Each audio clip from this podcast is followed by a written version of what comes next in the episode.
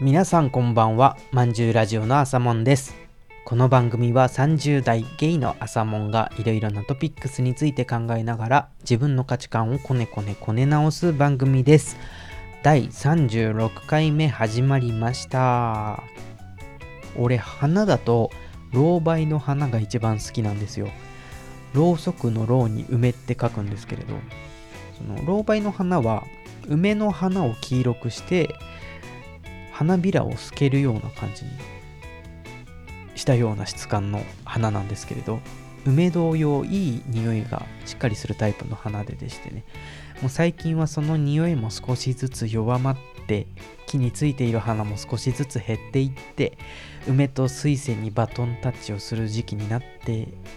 きちゃったんですよね。そうなるともうもうすぐに春なんですけれどそんなね趣深い話を俺はしたかったんじゃなくてあの口をついて鼻の話が出てしまったんですけれどニンニク鍋つゆの話をしたかったんですよ。このギトギトのラーメンをドカドカに食いたい衝動に今日は駆られてですね2回前ぐらいに話した。いっぱい食べて元気を出すタイプではあるんですけれど野菜とか胸肉とかをたくさん食べてなるべくヘルシーにというポリシーはあるんですよ。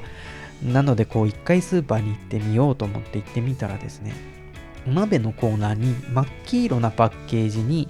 太いフォントで止まらないうまさにんにく鍋つゆって書いてあるあの鍋の素ですねが売っていて。俺こういう時に鍋何回か食べたんですけれどなんだかんだ鍋ってこうだしの香りとかね。なんか素材の味がわかるような調味だったり鍋らしさを出すパターンが多くてですね。ちょっと鍋は敬遠してたんですけれどこのパッケージはなんかすごくジャンキーな気がすると思って買ってみたら正解でしたね。白いスープであの豚骨ラーメンのスープにニンニクを目いっぱい入れたような味で美味しかったです。なんかヘルシーなね食材しか今言わなかったんですけれどあの中華鍋と白米となんか揚げたごぼうのやつと合わせて大量なね鍋を一人で平らげたんですけれど腹ペコの方とかちょっとジャンキーなもの食べたいけど最近最近ヘルシーも気になるみたいな方はね、ぜひやってみてはどうでしょうか。あの、中華麺本当に合う味でした。おすすめです、これ。止まらないうまさ、ニンニク鍋つゆ。これどこの会社なんでしょうね。表には書いてないですけれども、ちょっと、ローカルだったらすみませんけれど、スーパーで売ってました。みたいな話を今回はしていこうかなと思っております。あの雑談会にしちゃおうかなと思っているんですけれど、なんだかんだちっちゃい話題が2つほどあるので、聞いていただければと思います。先週車を運転してきたんですよ。俺の友人にはあのペーパードライバーが2人ほどいてですね1人はお化け枕のてっちゃんでもう1人はあの裏山たぬきっていう作曲作詞作曲とかイラストとかやってるクリエイティブな付き合いの長い友人がいるんですけれど俺も含めて3人ともほぼペーパードライバーということでペーパーなんですけれど運転したい運転できたい欲がある3人だったのでじゃあもう鍛錬のために運転しようぜという話をね以前していたのがその先週になったんですよ。で運転のための運転旅行なので目的地がほんと前日ぐらいまで決まってなくってですね上に行くか下に行くかも決めてなかったんですけれどちょっといろいろ調べてあのいい時期なのでいちご狩りに行きましょうということで栃木の方に行ってきたんですよね。あれ栃木だよな。栃木の方に行ってきたんですよ。なんだかんだ運転できてでなんかねちょっと感動したんですけれどあの俺会社が会社で運転する機会は特に年末のあたりとかね業務であったんですよ。でも俺あのー、俺がラブいっぱいな会社ではないのでちょっと憎しみでいっぱいになりながらトラックを運転するみたいな運転経験がほとんどだったんですけれど仲のいい友人とね車に乗ってどっかに行くって結構結構いいじゃんと思って車のことがねかなり好きになったんですけれどもう一つ発見があってあのバックモニターって最近の車にはもうほとんどついてるんですね。会社の車があのトラック古めのトラックだったりするのでついてないものだと思ってたんですけれどバックモニターがあったら駐車も怖くないと思ってちょっとねこれから積極的に運転をしていきたいなと思うんですけどお化け枕でも話をしたんですよ。そういう運転のための運転旅行に行ってきましたっていう話をしたんですけれどいつかねバンドで4人とも免許は持ってるので代わる代わる運転をしながら遠くに行って演奏をしてみんなで運転しながら帰ってくるみたいなことをいつかしたいよねっていう話にまで発展しました。このね運転怖いとか運転嫌いっていう人はねぜひあの仲のいい友達を巻き込んでタイムズレンタカーで行ったんですけれどレンタカーなどね借りて挑戦してみると新しい世界が広がるかもしれないですね。っていう話でした。無事に帰ってきてよかったねっていうことでこう打ち上げをしようって飲み屋さん探してたんですけどすごく久しぶりに鳥貴族に行きました。俺ね鳥貴族の貴族焼きが好きなんですよね。あのー、胸肉のねぎまみたいなやつなんですけれど久しぶりに食べてねいやなんかもう酔っ払ってたんであれですけれど結構おかわりをした気がしますね。もう運転の日から今日まで俺結構胸肉を食べてる気がします。胸肉熱が再燃してしまったんですけれど。何の鳥貴族の話はね何のうちもないんですけれど。もう一つ話したい話があってよそ様の番組なんですけれど飼い犬にパンを噛まれるっていう有名なゲイポッドキャスト番組があってですねその132回を聞いたんですよね。でゲスト会でグリーンルームダイアログの哲さんがゲストで来ている回だったんですけれどゲイらしさとはっていうトークタイトルで話をしている回でなんか面白いなと思って聞いてたんですよね。なんかそうそうそうそうそうっていう感じがねすごいある話でちょっとゲイの方もそうじゃない方もぜひね、飼い犬にパンを噛まれる132回聞いてみていただきたいんですけれど、初めてね、あの、まんじゅうラジオでゲイらしい話をするんですけれど、そのゲイ文化の継承の話になっていったんですよ、話が。今でこそ LGBT という言葉が広くね、波及していっていますけれど、やっぱり昔はゲイで実在するのみたいなレベルの時代もあったわけじゃないですか。で、そのゲイとしての尊厳っていうのをこう確立していこうっていう動きだったりとか、ゲイらしく生きようみたいな動きがその昔からずっとあったからこそ今の社会が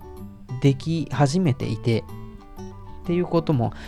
あったりしてですねもうその歴史にやっぱり伴ってゲイの文化っていうのもしっかりあると思うんですよね。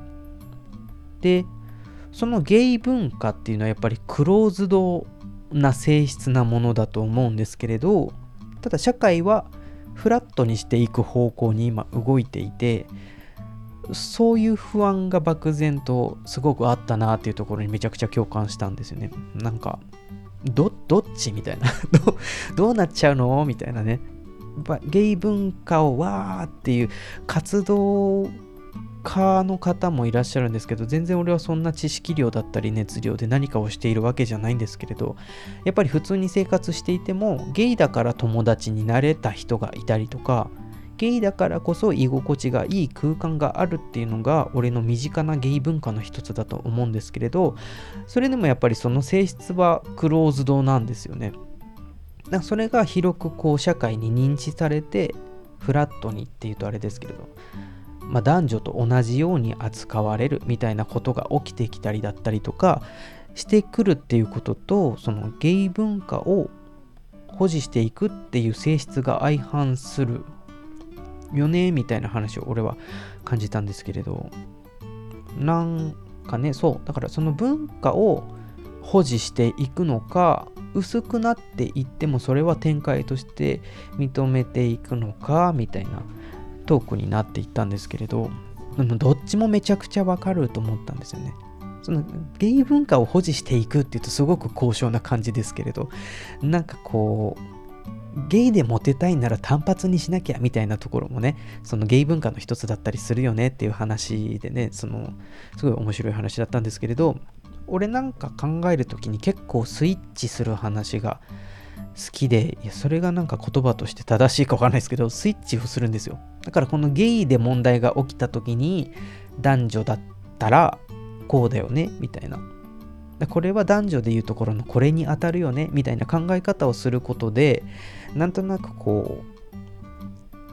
うもロールモデルみたいな見方ができたりとかするなっていうのをねそういう見方をするのが俺は本当趣味思考として好きなんですけれどあんまりねこう安直な例えとして持ち出していいような例えではないんですけれどなんか黒人文化黒人音楽の発展にちょっとこう当てはめられるというかその置き換えられるような話なような気もするなと思って。あそのもちろんその番組内でもあれなんですよね。結局じゃあどっちが正しいですか？みたいな結論を導くような話ではないんですけれどなんか俺の考え方としてちょっと咀嚼したいなと思ったんですけれど黒人文化って有名な話ですけどジャズってもともと奴隷の音楽が発展していてジャズが生まれました。でそれを白人がいいねっつってやったのがそのディキシーランドジャズになりましたみたいな歴史があったりするんですよね。でちょっと本当俺音楽マジで詳しくないので なんか何年も前に聞きかじった話をねなんかこうこうこう練り練りしてるような人なんですけれどその知識も違ったらすみませんけどサンバも貧民街で生まれた有色人種のね話話だったと思うんですよね。で、それを白人がいいねっつって取り入れて、ボサノバが生まれたみたいな歴史があったりするんですよ。それはその、すごく平べったく言っちゃうと、黒人と白人の音楽がなんかこう、層みたいになってるんですよね。で、なんかこう、文化の発展ってそういうところあるのかなと思って、で、俺もこれも聞きかじった話なんでよくは知らないんですけれど、なんかニューオーリンズには白人も入れるジャズバーっていうのがいっぱいあるんですけれど、黒人だけしか入れないっていう店もあって、やっぱりそこの熱量は段違いっていう話も聞いたりするんですよね。なんか、そういう風に発展していったりするのかなっていう風にちょっとぼんやり思ったんですよ。だからこう、社会に迎合されるゲイ文化っていうので広まってったり発展していったりはするけれどやっぱりゲイはゲイ同士のコミュニティみたいなのもやっぱり強く守っていってそのどっちもの性質を持っていくパターンっていうのもあるんじゃないかなっていうふうに思ったりしました みたいななんかねちゃんと喋れてるのか不安になりますね。なんか 真面目な話をするほどに。なんかそう、だから自分たちの文化も意図的に守っていかないと消えてしまったりっていうのは簡単にしちゃうんでしょうけど、相反する文化と合わさることで文化が発展していくっていうことはあるんだろうなっていうのはちょっと予想、予想？イメージしたんですよね。その音楽も今最終地点ですではなくて例えばこれから先に黒人文化も白人文化も全部相殺して消えますっていう未来があるかもわからないのでで文化の継承っていうところにフォーカスした時にそれが果たして正解なのかはわかんないんですけれど発展の仕方のレパートリーとしてそういうことはあるなっていうふうに俺はちょっと思いました。あとなんかもう一個ゲイらしさとはみたいな話のね時にやっぱりゲイの要素としてすごく強調された男性性マッチョだとか単発だみたいな男らしいみたいなのが強調されている。プラス女性性としてはファニーな女性性が強調されているよねっていう話していて確かにと思ったんですよね。本当に確かにと思って。で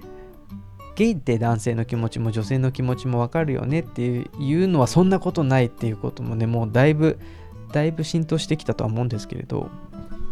そのゲイらしさっていうのはなんか男性っぽさ女性っぽさでもないんじゃないかなっていうふうにちょっと思ったんですね。だその